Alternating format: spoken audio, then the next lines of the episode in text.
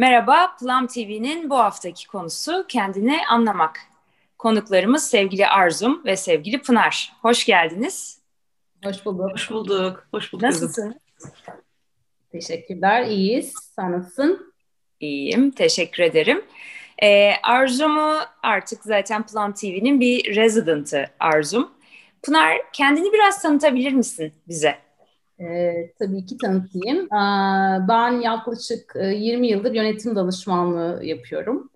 Ee, McKinsey'de şirket ortağıyım ee, ve son dönemde de e, aslında e, birazcık kendimi tekrar nasıl yenileyebilirim, kendimi daha iyi nasıl anlayabilirim konularında e, kafa yoran bir insanım.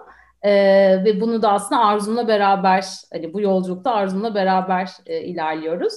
E, bu yolculuğun e, akarken de, bu yolculukta devam ederken de bir kitap yazdım ben, Phoenix adında. E, bir yenilenme yolculuğunu anlatıyor.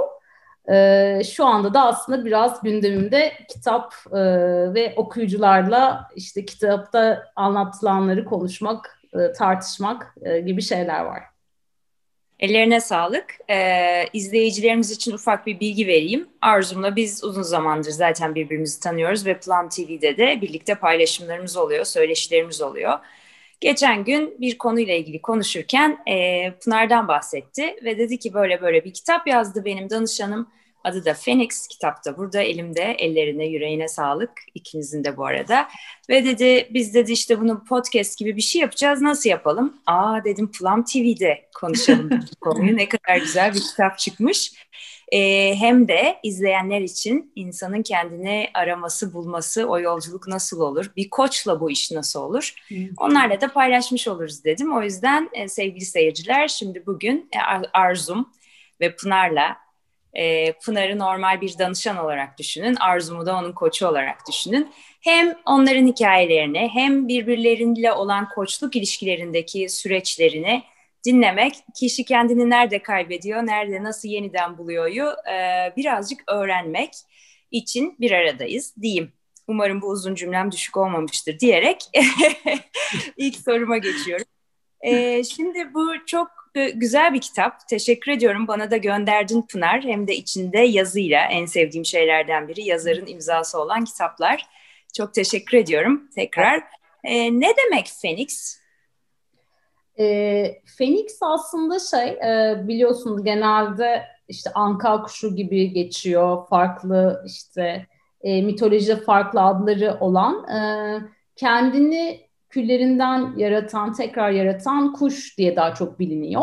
Ee, ama aslında biraz daha araştırdığım zaman ben şey gördüm. Sadece hani küllerinden yaratma kısmından öte e, her gün e, güneşin aydınlığına kendisini dönüp döndürüp ve o aydınlıkla kendini yakan ve aslında yepyeni ve daha canlı bir şekilde yeniden e, yaratan e, bir e, şey mitolojik e, figür diyelim e, ve yenilenmenin, dönüşümün e, sembolü. E, ben niye hani kitapta bunu kullandım? Aslında baştan şey değildi, bunu e, kullanmak üzere yola çıkmamıştım. Yani kitabın adını, hatta ilk kitabı başladığım zaman yolculuk diye koymuştum adını. Çünkü kendi yolculuğumu anlatıyordum. Ama bir noktada e, bir şekilde o dönemde izlediklerim, okuduklarım, e, yani o sembol olarak Fenix'i e, ortaya çıkardı, gözümün önüne çıkardı ve düşündüğümde de aslında benim aradığım şey belki de gerçekten kendimi her gün yeniden e, yaratacak, yeni ve farklı yönlerimi ortaya çıkaracak bir e, yaşam biçimine, bir anlayışa geçmek diye düşündüm. E, ve bu yolculuğu her gün yapabilmek diye düşündüm. O yüzden kitabın adı Phoenix oldu. Çok güzel. E, kitapta da çok güzel anlatmışsın. Kısaca okumak istiyorum oradan. Tamam. E, Phoenix sembol olarak üç şeyi tanımlıyormuş. Dönüşüm, uzun ömürlülük ve yenilenme. Sonra şöyle bir tanıma rastladım diyor Pınar. Genellikle özgürlüğün sembolü olarak düşünülen kuş. Bunu bilmiyordum mesela. Phoenix ile ilgili olarak bende. Çok güzel. Daha sonra da şunları buldum diyor Pınar. Phoenix yön olarak güneyi temsil ediyor, element olarak ateşi, gök cismi olarak güneş, mevsim olarak yaz. Son okuduğum kitapta kadınların Phoenix'e dönüşmelerini, yaratı güç, yaratıcı güçlerini tekrar ortaya çıkararak tekrar üretmelerine bağlıyor. Ee, Arzu? Ben ne derim diye bakıyorsun değil mi? Evet. Yani güzel bir, e, şimdi ben hep şey diye bakarım hani sonuçta antrenman esas yarış sonuçtur. Bu aslında hani ben baktığım zaman ve göz attığım zaman aslında bu üretim inanılmaz bir yolculuğun sonucu aslında ve süreci de anlatıyor. Hı hı. Sen bu süreçte bir koç olarak neler yaşadın? Ee, önce şunu söylemek istiyorum Özüm. Ee, bizim Pınar'la ilişkimiz bu dönemin bir öncesine de gidiyor. 6 sene mi öncesine mi gidiyor Pınar? Yani, yani 5-6 sene galiba. 16 yılında çalışıyor. çalışıyor. 2016. Yani 4-5 sene öncesine gidiyor. Yani böyle bir faz fazla bir şey var. Koç'un zaten bu böyle döngülere ayrı dönemlerde eşlik etmesinin, gidip geri gelmesinin de çok büyük bir zevki var ama ben şunu söylemek istiyorum önce. Pınar gelip bana Pınar zaten aslında tam kitap yazmak üzere bile çıkmamıştı. Yanılıyor muyum Pınar? Yani hani biz yolculuk yaşanırken bir şeyin organik bir şekilde böyle ortaya çıkıyor olması çok keyifli. Çünkü içinde öyle büyük bir tutku olan bir insan ki bir şeyi yaşayıp onu da anlatma tutkusu. Bu benim içimde de çok olan bir şey. Sen de beni tanıyorsun. Senelerdir ben de tüm dönüşümümü yani hangi platformda anlatsam, nasıl anlatsam, zaten anlatmadan duramıyorum. Koçluğun belki benim için en zor taraflarından biri o yani kendim anlatan olmamak. Pınar'da böyle bir tutku oluşunca bunu anlatmak isteyince ben de çok tutkulanıyorum tabii koç olarak. Yani bir şekilde bir bütünleşme hissediyorsun orada. Bu o tutkunun onda oluşumuna tanıklık etmek çok güzel bir şeydi. Öncelikle onu söylemek istiyorum. Ama sonra bir de bunu Pınar'ı zaten danışmanlık rolünde de ben tanıyorum. O, o rolü çok da aşan şekilde liderlerin, genç liderlerin, organizasyonlardaki insanların gelişmesi, bu kendini anlamak dedik bugün o yönde bir şeyler yapıyor olması hani işini aşan, sorumluluğunu aşan şekilde Pınar onlara zaten bir sürü dokunuş yapmaya çalışan bir insan. Bir de bu sürecin sonunda hani kitap onun tek ilk meyvesi olmak üzere içinden bir ateş çıktı resmen. Yani Phoenix resmen çıktı ben bunu nasıl daha çok anlatırım diye. Podcast fikri de onun fikriydi zaten hani sana ulaşmamıza gelen. Ya ben kitabı yazdım ama beni insanlar arıyorlar, soruyorlar daha da çok anlatmak istiyorum. Bir de bu koçluk ilişkisinin nasıl yaşandığını da anlatmak istiyorum diye. Bu o kadar büyük bir kıymet ki.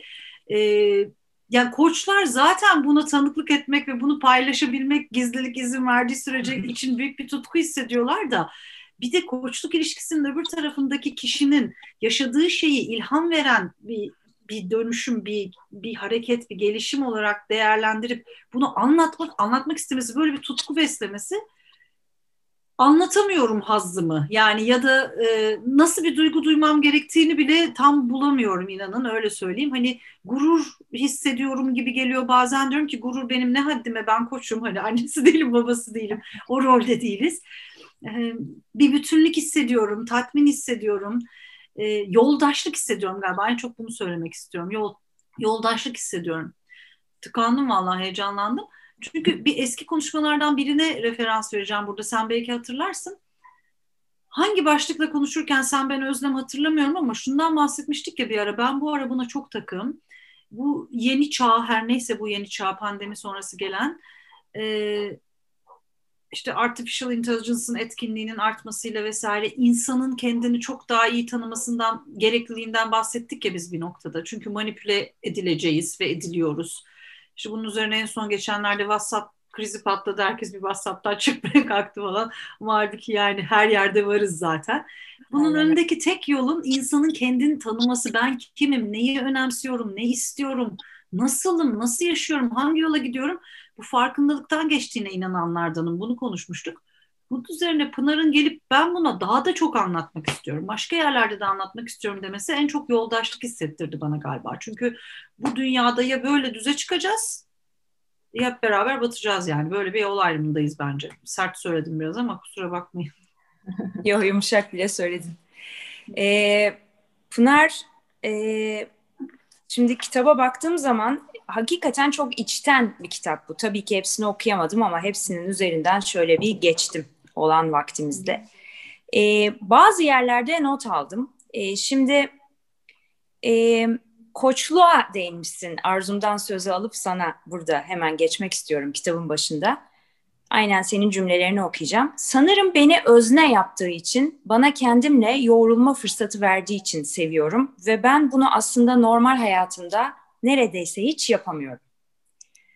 Tam da bu noktada koçluğun sana bu kendinle yani kendini hayatının öznesi konumuna yerleştirmen ve bu yolculuğa o şekilde çıkman anlam yani doğrultusunda ne anlamda destek oldu aslında koçluk sana? Ee, yani bunu ben tam olarak aslında anlayamadım biliyor musun? Hani Neden? yoğun bir hayattan mı tahmin de yürütmek istemedim. Yani şöyle aslında şimdi e, yani bizler özellikle böyle e, başarı e, hedefi olan e, hayatta böyle farklı alanlarda en iyisini yapmak isteyen yani bu ta okul çağlarından başlayan işte derslerimde iyi olayım, yaptığım aktivitelerde iyi olayım, daha sonra e, iyi bir kariyer yapayım, işte e, aynı zamanda sosyal çevrede iyi olayım, iyi bir aile kurayım, çocuklarım olunca onlara işte en iyisini yapayım falan. E, yani ben sonuçta yani yaklaşık 40 yıldır e, böyle bir e, şeyin e, koşuşturmanın ve hep daha iyisine daha iyisine gitmek olan bir e, hayatın içinden e, geçiyorum ve e, ve geçtiğim her yolda da sonuçta e, ne oluyor? Belli hayatın koyduğu bazı kurallar var, bazı iyiler var, bazı kötüler var ve hep onu ona göre kendini kıyaslayarak gidiyorsun. E, ve e, bazen de aslında e, o kadar hızlı gidiyor ki zaten sadece koşuyorsun yani hani yapmak için e, ve oldurmak için koşuyorsun. Koçluk seansları bu 2016'da ilk biz Arzum'la çalışmaya başladığımız zaman onun o zaman ofisi şey Asmalı Mescid'de böyle çok güzel bir ofisi vardı. Büyüsün ee, ve ben sonuçta normalde benim hayatımda hep böyle şeyde Levent, Maslak falan dünyasında veya yurt dışında uçağa binip inerken geçtiği için e, böyle Asmalı Mescid'de onun bu böyle farklı ofisine gittiğim zaman böyle bambaşka bir dünyaya gelmiş gibi hissederdim kendimi. Hani böyle bir ne bileyim bir farklı tiyatro sahnesi ya da böyle bir arınma merkezi. Yani küçük bir Hindistan falan yani. Aşram. e, yani şey olurdum yani hakikaten e, oraya gittiğim zaman bir kere e, yani kendi var olan hayatımdan böyle dışarı çıktığımı hissederdim. Yani beni hakikaten almışsın oradan başka bir yere koymuşsun şeklinde. Ve e, ve özne yapmak şu yani e, o kadar şeysin ki o tartışma veya beraber konuştuğun konularda konu sensin, senin duyguların, senin düşüncelerin ve bir şey yok ortada. Yani politik olman gerekmiyor. Birilerin yani bir doğruya doğru kabul edilmiş bir şeylere doğru bir şey söylemde bulunman gerekmiyor. Karşı tarafın seni ne bileyim işte şey yapması, e, evet takdir ediyorum doğru demesi gerekmiyor ya da sen beni mutsuz ettin, mutlu ettin demesi gerekmiyor. Yani çok bağımsız bir ilişki. Çünkü insan e, ben o dönemde bu arada bu koçluk şeyine başlarken şundan dolayı da başlamak istemiştim. Ben biraz kendimi yalnız hissetmiştim. Çünkü e, her ne kadar çevremde ailem, eşim, e, arkadaşlarım olsa da işteki insanlar vesaire ya herkesin senden bir beklentisi var ve her ilişki, her konuştuğun söz hani karşıda başka bir yansıma yaratıyor ve sonuçta bunları kontrollü yaşaman gerekiyor. Yani o kadar da içten istediğin kadar söyleyemiyorsun bazı şeyleri. Ee, veya onlardan gelen tepkiyle çok daha fazla etkileniyorsun. Ama işte koçlukta yani koçluk seansında ben gerçekten o özgürlüğü yaşamıştım. Yani ne söylemek istiyorsam. Yani canım böbürlenmek istiyorsa böbürlene de. Ağlamak istiyorsa ağlaya da biliyorsun. Ve e, ya o özgürlük, o yani benim sadece ben olarak orada olmak güzeldi. E, bu ikinci seferki koşluk seanslarımız yani bu sene olan 2020'de yaşadığımızda da daha şöyle daha farklı bir deneyim. E, Arzu şey yaptı. E, arkadaşlar. Pardon. iPad'im çalıyor. Çok özür dilerim. Ee, 2020'deki bu ikinci dönemde de şunu fark ettim. Mesela Arzum ben bir şey anlatıyorum bana böyle direkt ayna gibi reflect ediyordu yani işte ben de yani orada tabii konuşurken şeyi göremiyorum. Ee, beden dilinde ne yaptığımı göremiyorum. Sesimin inişlerini çıkışlarını ben onu göremiyorum ama onları gözlemlediği için yani şu anda mesela duygulandın, şu anda heyecanlandın, şu anda acayip bir enerji çıktı içinden falan dedikçe aslında ben o duyguları e, yaşadığım şeyi çok daha iyi anladım. Yani duygu aynası gibi oldu bana. Ee, yani o o da çok e, iyi geldi çünkü o zaman çok daha net görebiliyorsun birçok şeyi.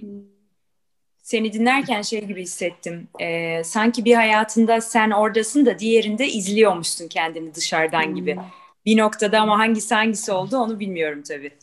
Ee, yani koçluk hayatında sanki sen oradasın da iş hayatında artık dışarıdan bir göz seni o koşuşturmanın içinde izliyormuş haline dönüşüyor herhalde hmm. koçlukta bir noktada.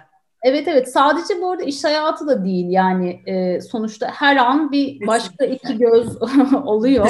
Bu arada o da biraz garip oluyor çünkü bence şöyle oluyor zaten bunu şu anda Arzu'ma da soruyorum. Ya şimdi ben bu ikinci göz mü söylüyor, ben mi söylüyorum, evet. söylüyor bunu? Çok farkındasın ya artık. Şunu hissettim, şunu düşündüm, şunu bilmem ne falan. Ee, evet ama o e, gözlemleme şeyi çok e, yani o önemli bir şey bence. Evet. Ee, Arzu'm şimdi tabii danışanınla aynı ortamdasın ee, ve hani bu aslında açık bir sohbet. Hani dediğin Çok. gibi biraz önce confidentiality evet hmm. olduğu zaman biz hiç ağzımızı açamıyoruz tabii hiçbir konuda. Hmm. Ama burada Pınar'ın da izniyle tabii istediğiniz soruya cevap vermeme hakkına her zaman sahipsiniz her türlü programda.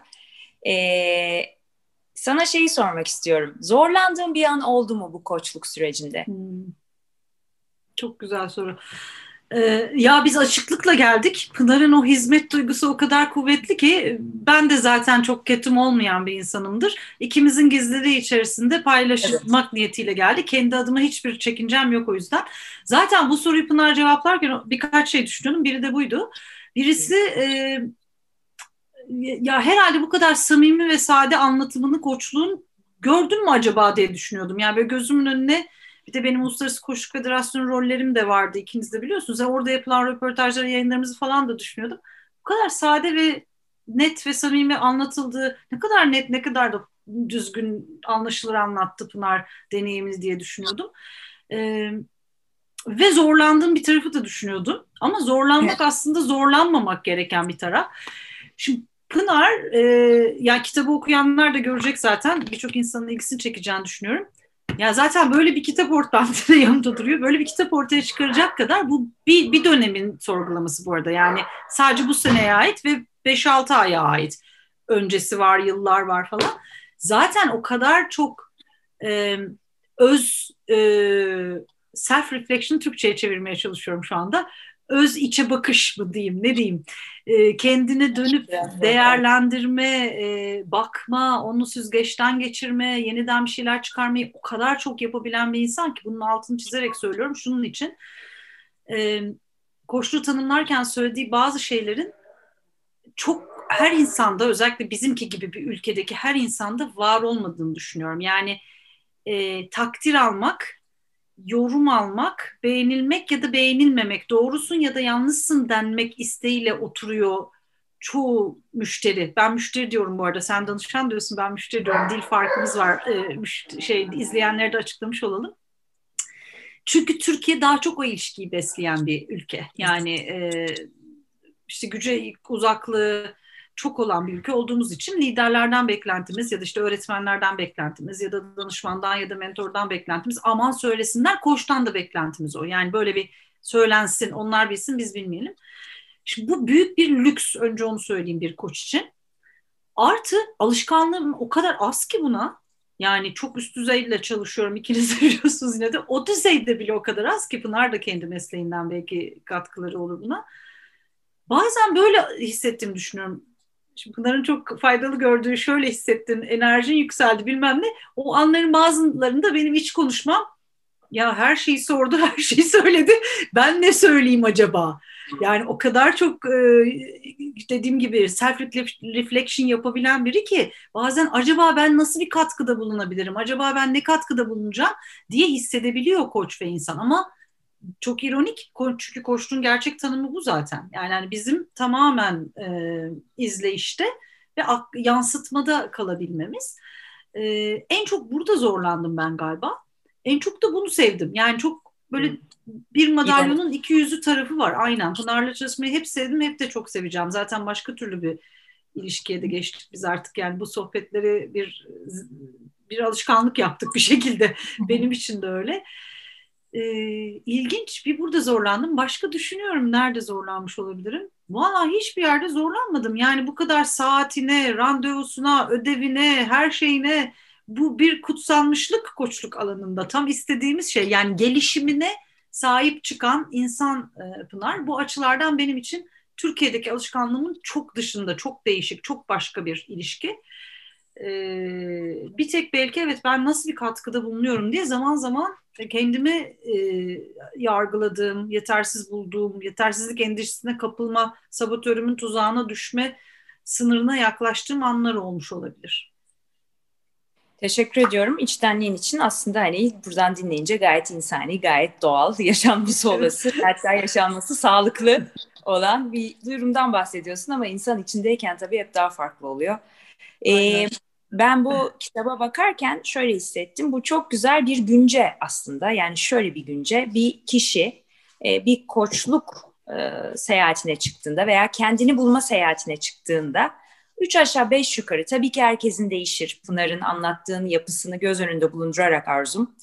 E, buralardan geçecek. Bu e, Pınar okurken senin aynı zamanda hani bunu şey olarak e, yani takdiri bana düşmez çok çalışkan, e, çok güzel bir şekilde yaşadıklarını paylaşmaya açık olduğunu düşündüm.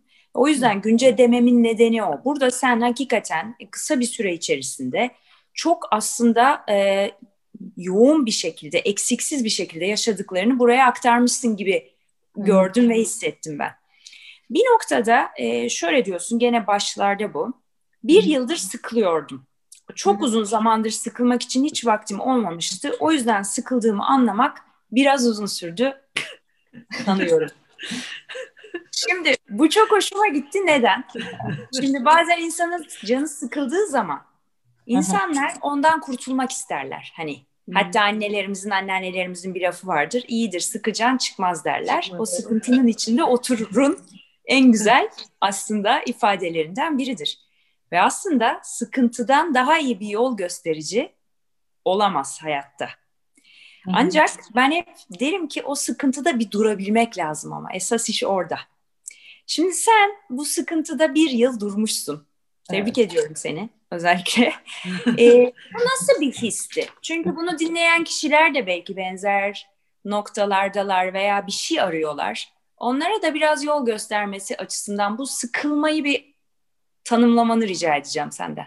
Ya sıkılma şöyle yani ben e, kendi işim e, gereği yani danışmanlık yaptığım için bizim hayatımız hep böyle farklı müşterilerle, farklı konularla, farklı insanlarla geçen bir hayatımız var ve e, o beni her zaman tabii ki dinç tutan bir şeydi. Yani hep değişik konuları yapmak, farklı projeleri hayata geçirmek. İşte bir yandan kariyerinde ilerlediğin için farklı roller kazanıyorsun, sorumluluklar alıyorsun.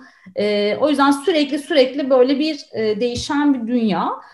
E, son bir yıldır yani o kitabı yazmadan, başlamadan önceki zamanlarda yani 2019 yılında diyeyim e, biraz şeyi fark ettim. Yani bir şey yapmaya başlıyordum. Yani önce kendimi motive ediyorum. Hadi şimdi yeni bir şey var, yeni bir şey, e, yeni bir projeye başlayacağız ya da yeni bir konuyla ilgili ilgilenelim falan. Ya sonra bir süre sonra yani e, şeyi fark ediyordum mesela toplantıda duruyorum ama ben dinlemiyorum toplantıyı ve hani orada kendi kendime başka bir şey hani yazıyorum, not alıyorum falan ki benim için çok garip bir şey. Çünkü benim hani normalde dinleyip orada böyle e, ne oluyor ne bitiyor anlayıp yorum yapmam lazım falan derken hani böyle dalıp gittiğimi e, şeyleri işte yurt dışında bir Orta Doğu'da projem vardı o dönem işte yaz dönemi ve işte her hafta uçakla gidiyorum falan. Hani bu arada çok da zor bir şey uçak değil yani. Zaten bir saatte gidiyorsun öyle hani gidiyorsun business class uçuyorsun hani güzel bir otelde kalıyorsun. İki gün kalıp geliyorsun. Hani böyle acayip böyle şey bir şey değil. Hani çok yük değil yani. Ben sonuçta geçmişte bunların çok daha şeyini yaptım.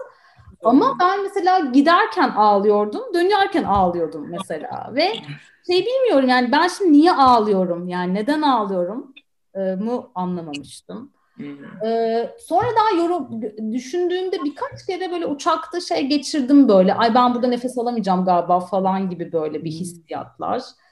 İşte mesela havaalanında böyle o kalabalığa girince böyle şey hissediyordum böyle yani çok yabancı hissediyordum böyle bir şey hissediyordum falan. Ee, yani ve genel olarak e, biraz kaygılıydım yani hem yani hem sıkılıyordum hani yaptığım yani yaptığım hiçbir şey beni çok fazla şey yapmıyordu kendine e, sarmıyordu diyeyim. E, bir yandan da e, öyle sarılacak bir şey bulmadığım için de inanılmaz bir kaygım da vardı. Yani ben ne yapacağım, ne yapacağım, ne yapacağım falan filan şeklinde. Yani benim case'imde böyle ortaya çıktı e, hissiyat ve hani nasıl durmaya karar verdin derseniz yani tabii benim e, bulunduğum yani çalıştığım şirketin bu tip avantajları olduğu için hani normal şartlarda böyle ücretsiz izin alabiliyorsunuz belli bir dönemde ve bu e, hani şirket tarafından desteklenen gayet hani normal karşılanan bir şey. E, genelde ortak seviyesinde çok herkesin yaptığı bir şey değil yani hani insanlar çünkü kendi müşterilerini veya işte bulundukları şeyi çok kaybetmek istemedikleri için hani hiç nedensiz böyle bir şey yapmıyorlar. Yani böyle büyük bir sağlık problemi vesaire falan olduğu zaman yapılıyor. Benim gibi böyle sıkılmaktan ve şımarıklıktan yapan e, pek yok açıkçası. Ee, tabii yani bu sonuçta e, onda bile biraz şey oldum cesaret e, gösteremedim bence başta e, ve burada e, benim özellikle hani hem eşim hem de e, kendi yakın kadın arkadaşlarım çok destek oldular. Yani hani tabii ki yap yani falan. Ve ben şeyi anladım. Yani bütün bu yıllar boyunca kitapta da söylüyorum. Bu iş yoğunluğu, aile vesaire derken hani kenara attığım bir kadın arkadaşlıklarım varmış. Yani vardı yani hep vardı onlar hayatımda ama o eski yoğunluğunu ve şeyini yaşayamıyordum. E, ilişkinin tatlılığını yaşayamıyordum. Ya onlar çok destek oldu yani burada e, bu durmayı yapmam konusunda ve e, o bence o önemli bir şey yani onu hissetmek, o destek aldığını hissetmek önemli. Bu sıkılma yavaş yavaş mı başladı yoksa bu şiddette başlayıp bir süre böyle mi devam etti? Yani sana e, bu sıkılman ne kadar sürdü? O arayı verene kadar diye sorsam Pınar. Ee, yani benim sıkılmam e, bence e, bence bir sene sürdü. Bir sene. Peki yavaş yavaş başlayıp şiddetlenerek mi devam etti yoksa aynı şekilde mi bir sene boyunca devam etti? Ee, yani başta daha böyle şey gibiydi. Birazcık böyle arayış ondan sonra hani ne yapacağım, ne yapayım, ne edeyim. Hatta kitapta da bahsediyorum. Bir işte biz bir yurt dışı eğitimine gitmiştim Amerika'da Napa Valley'de böyle çok da güzel bir ortamda falan. Oralarda hani bir sorguladık işte ne yapacağız. Yani herkes bir sorguluyor bundan sonra ne yapacağım falan. Ben oralardan böyle cevapla dönemedim. O cevapla dönemediğim noktada biraz şey oldu. Çünkü ilk üç ay biraz aslında ne yapacağım, ne edeceğim, hani nasıl bir şey falan e, sorgusu vardı. Sonra ikinci üç ay e, ya bir, e, bir şeyler deneyeyim şeyi oldu. E, neyse ne var önümde hadi onları bir bakayım deneyeyim falan oldu. E, sonra artık böyle o kaygı seviyesi biraz arttı. Galiba eski şeyimi bulamayacağım ben yani gibi. Neyse ama bir şeyler de yapmam lazım. O zaman neyse elimde onu yapıvereyim bari falan gibi oldu ve o bence son noktada böyle kaygı seviyesi daha yüksekti. Yani ilk başta daha azdı ama sonra daha yüksekti. Şimdi e, koçun da burada tabii bir şey söyleyeceğim. Yani şimdi dedin ya biraz önce şımarıklık dedin ve e, sıkılman için. Halbuki en önemli yol göstericilerinden biridir hayatta. Şimdi Plum'da bu çok e, konuştuğumuz bir konu Hı-hı. ve benim de çok üzerinde durduğum bir konu. Yeri geldiği için vurgulamak istiyorum tekrar Pınar. Belki izlerken önceki söyleşilerde tanıklık etmişsindir ama bizi de ilk defa izleyenler için Şimdi mesela senin Allah korusun ayağın kırılsaydı. Sen Evet. o seyahatlere gidebiliyor olacak mıydın? Gidemezdim herhalde evet. Peki omzun çıksaydı gidebiliyor olacak mıydın? Yani gidebilirdim herhalde. McKinsey'de çalışınca gönderiyorlar tabii aslında. yani sonu. şey, yani yapman gerekiyor. Yap, yapabileceğin her şeyi yapıyorsun. Pınar kitapta bu dediğin özellikleriyle ilgili olarak yeniden yaratımın kaynağının iki önemli şey olduğunu düşünüyorum yazmış. Bir tanesi değerler, ikincisi yaratıcı güç demiş ve benim değerlerim neler, onları nasıl yaşıyorum ve yaşamak istiyorum, benim yaratıcı gücüm ne, nasıl ortaya çıkar, onu nasıl daha sık ve daha çok ortaya çıkarabilirim. Bunlar çok güzel sorular. Pınar o yüzden paylaşmak istiyorum okuyucularla. Daha detayını zaten isterlerse buradan erişebileceklerdir. Ee, şimdi burada çok güzel bir şey var. Kadın olmak nedir diyor. Nedir kadın olmak? Ee, ya ben bu soruyu yani yazarken kadınlığa birçok noktada değindim zaten. Ee, çünkü aslında kitabın akışında hep bir soru soruyorum ben ve soruya kendi cevap vermeye çalışıyorum. Yani akışı o. Ee, kadınlıkla da ilgili değindiğim çok yer oldu. E şimdi kadın olmak nedir? Şeyden çıktı birazcık. Ee, ben hakikaten kendime böyle kadın denildiği zaman böyle garip bir şekilde irkiliyordum yani. Ee, hala belki öyle. Ya o da çok saçma yani sonuçta 40 yaşında neredeyse birisiyim. Ee, çocuğu iki tane o, çocuğum var. Ee, yani işte böyle iş hayatında çalışan falan bir insanım. Hani ya şu anda kadın olmayacaksam hani ne zaman kadın olacağım yani daha neyi bekliyorum Ee, diye bir şey oldu soru soruyor sordum kendime. Hani ve e, yani niye kadın olmak istemediğimi biraz sormaya çalıştım. Çünkü sonra şöyle cevaplar geldi aklıma. Ee, ya çünkü e, şey yapmak istemiyorum. Belki daha kendimi savunmasız, daha hata yapabilir olmayı, ne bileyim ya kadın ben kadınım diye ortaya çıktığın zaman şey ya bir güç güç bir iddia da ortaya koyuyorsun ya ben artık tamamım, ben artık işte şeyim, ha- hazırım, olduğum gibi. Hani ben e, bunlarda biraz kendimi hala bu kadar çok şey e, yani hayatta geçirdiğim aşamaya rağmen hala o konuda böyle eksik hissettiğimi e, ve böyle birçok alanda bir kız çocuğu olmayı tercih ettiğimi e, şey fark ettim e, bunları yazarken. E, ama bu hani bence bu devam eden bir süreç yani şey diye düşünmüyorum hala yani evet yani benim için kadın olmak şey hani kendi hani aslında olgunluğunu tamamlamak diyebiliriz. Ee, onu tam hala yani bence büyük bir aşama kaydettim son bir yılda ama hala yolu var yani. Şimdi sizin bu ilişkiniz ne kadar süredir devam ediyor bu koçluk ilişkisi? Ee, bu iki, iki adımlı olan bir şey işte. 2016'daki herhalde yine bir seneye yakın sürmüştü. 6 Evet. aydan fazlaydı. Bir, Bir sene- seneden belki bir, sene bir sene sürdü. Şimdi de bir senedir neredeyse değil mi? Pandemin Evet. döneminde başladığımıza göre bir sene oldu olacak gibi gözüküyor. Evet, evet. Arada Böyle. Pınar Fransız koçundan da bahsediyor. O da çok Evet. e, hoş bir karakter. E, aslında iyi olmuş diye düşünüyorum. Yani seni hani böyle ara sıra itmesi kalkması O- ve şey olması. Ama o tam o koç, bence o koç demek doğru değil ona çünkü biraz mentor tarzı. O daha böyle şey, e, kendi yorumunu katan da bir kişi. E, daha farklı bir karakter o. Antrenör o. Ben öyle yorumladım. Yani hayat antrenörü gibi yorumladım. Evet, böyle. E, sıkıntı yakalasınlar demek istiyoruz galiba Özüm ya. Yani e, çok güzel bir çekiş oldu senin için. O planın bunun üzerine çalıştığını ve e, çok çok konuşmada da paylaşıldığını, senin bazı başka çalışmaların da olduğunu biliyorum. E, ve biz de seninle benzer bir minvalde bir ara bir konuşmuştuk. E, bunun sesi yükselmeli, bunu hissettim. Yani ben ne yapabilirim bunun sesini yükseltmek için onu düşünürken buldum kendime sıkıntı korkulan bir şey. Birazcık da yani kendi deneyimimden de yola çıkarak biraz hani Türkiye'deki bizim çağdaşların yaşantısına dair de bir şey söyleyeyim.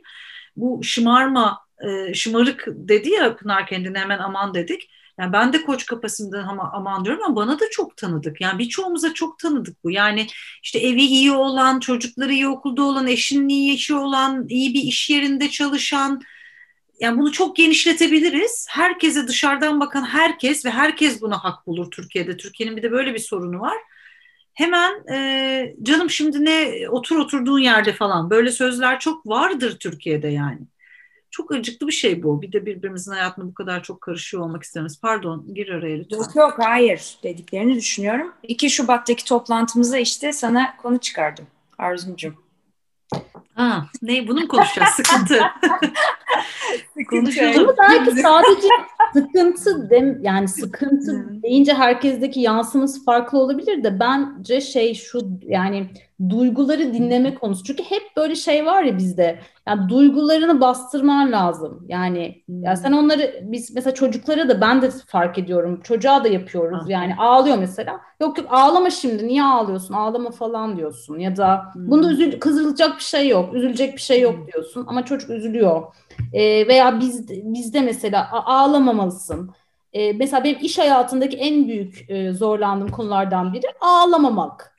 Çünkü ben aslında ağlayan bir insanım. Yani benim eğer orada bir toplantıda eğer bir haksızlık, bir şey varsa, e, bir e, tam e, karşı taraftan e, hak edilmemiş bir söz duyduğum anda benim ilk tepkim şeydir yani ağlamak ve gözüm dolar ve bunu hayatımda yaşadığım anlar oldu yani mesela çok büyük bir toplantıdan çıkıp tuvalette ağladığım zamanlar oldu e, birçok işte negatif çünkü geri bildirim alıyordum sürekli ve hani ağlamak istiyordum ve şey yani o bastırma bastırma bastırma artık şey gibi oluyor. Zaten sen güçlü bir insansan iyi bir işte başarılı bir insan olacaksan iş hayatında hani zaten o duygularını bastırıyor olman lazım. Yani onlar onlarsız hayatı devam ediyor olman lazım. İşte o ama halbuki doğru değil. Yani işte o sıkıntı dediğiniz ya da başka duyguları yani hissetmek lazım. Aynen öyle. Kesinlikle aynı fikirdeyim. Arzum lütfen. Şeyi söyleyecektim. Şimdi bir, bir şey aradım WhatsApp'ta size göstereyim diye de bir fotoğrafı bulamadım. Şimdi sözlü söyleyeceğim. Ee, ama önce şunu söylemek istiyorum. Ee, be, benim bir ara bundan o e, 2012 galiba o kursun ilk zamanı işte 10 sene kadar önce e, eril dişil enerjilere ve bunların liderlikte kullanışına taktığım bir dönem olmuştu. Sonra bir uyudu o şimdi tekrar canlanmaya başlıyor falan. E, bu nedenle çünkü bir baktık ki ya zaten hani kadınlar çok bastırıldıklarını ve çok e, o dişilden yaşayamadıklarını fark ediyoruz ama senin söylediğin daha önemli. Seninle de konuşmuştuk Pınar bunu. İş dünyası da eril yani hani tamamen eril bir dünyanın kuralları o şekilde konmuş bir dünya olduğu için kadının o dişil enerjisini açığa çıkararak hatta tanıyarak yani farkına vararak farkına varmadan yaşıyoruz çoğumuz çoğunlukla. E, bu konuda da biraz çalışmalarım, dertlenmelerim olmuştu. Şimdi şeyi görüyorum ama onu göstermeye çalışıyordum işte size. E, bugün gelmiştir belki size de WhatsApp'tan bir sürü bir yerden mesajlar geldi. Estonya e, Estonya hem Cumhurbaşkanı hem Başbakanı kadın oldu bugün kabinenin yeni seçimiyle. İşte Finlandiya'da dört kadın var. Ee, bana geldi. böyle bayağı uzun bir mesaj geldi. Evet. Göndereyim ben. Aynen yani öyle. çok fazla kadın var. Yani Gabon'dan çok Tayvan'dan vesaire kadar böyle yani ağlamak Bangladeş, istiyor insan gerçekten Etiyopya, izlediği zaman. İzlanda, aynen öyle. Yeni Zelanda, İskoçya bir sürü. Aynen ve yani cidden çok kadın erkek meselesi de değil. Yani erkeği de bu işin içine dahil ediyorum. Ve şunun yapılabilmesine kıymetli olur işte. Bir bakıp da bizim şu anda neye ihtiyacımız var? Duygu tanımaya mı ihtiyacımız var? İlla kadın da olmasın bunu üstlenen. Önce bir kadın üstlensin de içindeki parçaları bulabilsin işte herkes. Onun içinde bu sıkıntıyı tatsın. Biz burada nerede yanlış yapıyoruz diyebilsin. En büyük tutku bu. Ama bu hayatımızda herkesin ona evrildiğini görür müyüz? Onu bilmiyorum ama o yoldayız en azından şimdi bu dediklerinize katılıyorum. Bir de mesela erkekler de duygularını yaşayamadıkları için çok büyük mutsuzluklar yaşıyorlar. Hayatları mahvoluyor ve hani aileler mahvoluyor, çocuklar mahvoluyor. Tabii. Yani hani bu konulara biz farklı söyleşilerde de değiniyoruz. O yüzden duygular çok kompleks olmakla birlikte en son hani bu e, yapılan çalışmalar da tabii çok anlaşılmaları açısından faydalı oluyor. E, bu hani insanlara ağlama dememizin veya üzülme dememizin nedenlerinden biri Pınar biz o acıyı hissettiğimiz için onu hissetmemekmiş. Yani bu çok bencilce bir şey ama burada böyle bir şey var ve bu diğer kişinin o duygusuna yer açmamızın önüne geçiyor. Bunu ne kadar bilgilenirsek ve bilinçlenirsek o kadar o kişiye aslında yer açmaya başlıyoruz. Çünkü o da doğal bir duygu baktığımızda. Ama iş hayatında tabii şöyle de bir şey de oluyor. Yani en öğrendiğimiz şey duygularını kontrol altında tutacak. O yüzden hani e, hani düşündüğüm zaman e, orada bir şey var. Bir yandan duygularımızı göstermek istiyoruz. Bir yandan duygularımızı kontrol etmek durumundayız. Ha, orada ben nereye geliyorum? Usul esastan önce gelir. Tabii ki duygulara yer açacağız ama nerede nasıl yer açacağımız çok kritik hale geliyor. E, onu da tabii şirketlerin yöneticileri en başta ve hani insanlarından sorumlu olan kişiler ve insanları da yavaş yavaş yapıyor olacaklardır diye ümit ediyorum. Pınar gibi kişiler arttıkça bu noktada yavaş yavaş toparlamak istiyorum. E, son olarak söylemek istediğiniz, eklemek istediğiniz bir şey varsa veya bir dileğiniz varsa onu duymak isterim.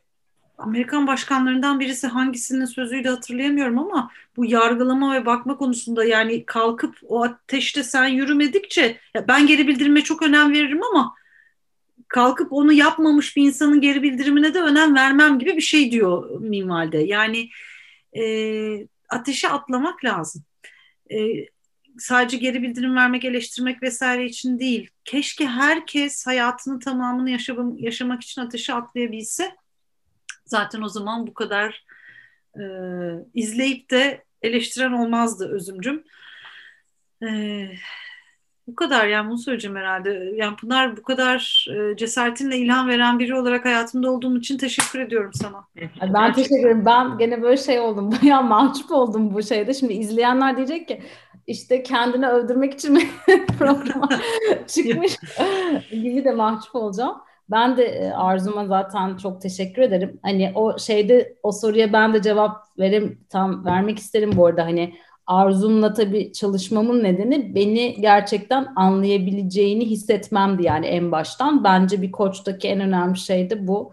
Biz hani şeylerde bocalamadık yani ben kendimi anlatmaya çalışırken ve o aslında benim dünyamı anlamaya çalışırken falan hiç bocalamadık. Onu çok rahat anladı ve e, çok da güzel yansıttı. O yüzden e, çok teşekkür ediyorum. İyi ki varsın. E, ben bu yani bugün çok teşekkürler. E, bu seans için. Aslında ben de şey düşündüm. Ee, yani bu aslında benim hikayem böyle çok şey değil yani bir hikaye o e, ve benim bu kitabı paylaşmaktaki amacım da bakın benim böyle bir hikayem var demek değil aslında kendi hikayemi anlatırken herkesin kendisiyle ilgili kendine sorular sorması kendini daha çok anlamaya çalışması e, varsa bazı güvensizlikleri bunları adreslemesine bir aracı olmak yani bir ışık yakma ihtimali diyorum ben. E, ben o yüzden bu kitabı paylaştım. E, ve şey yani benim hikayem enteresan olabilir, olmayabilir ama şey çok önemli. Hikayeleri paylaşmak önemli bence.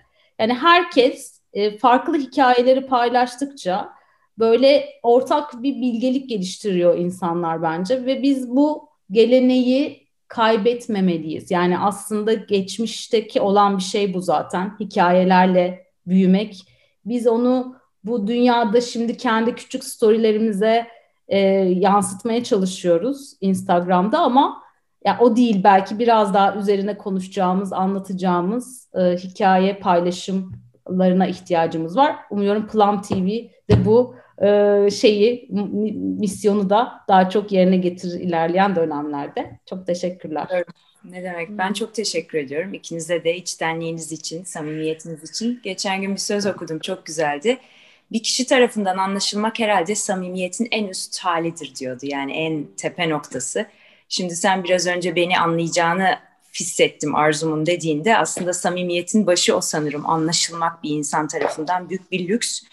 Kitabının bir yerinde diyorsun ki bana insanlığın bir taraftan gelişirken bir taraftan kötü huylarını hiç iyileştirmediğini gösteriyor diyorsun.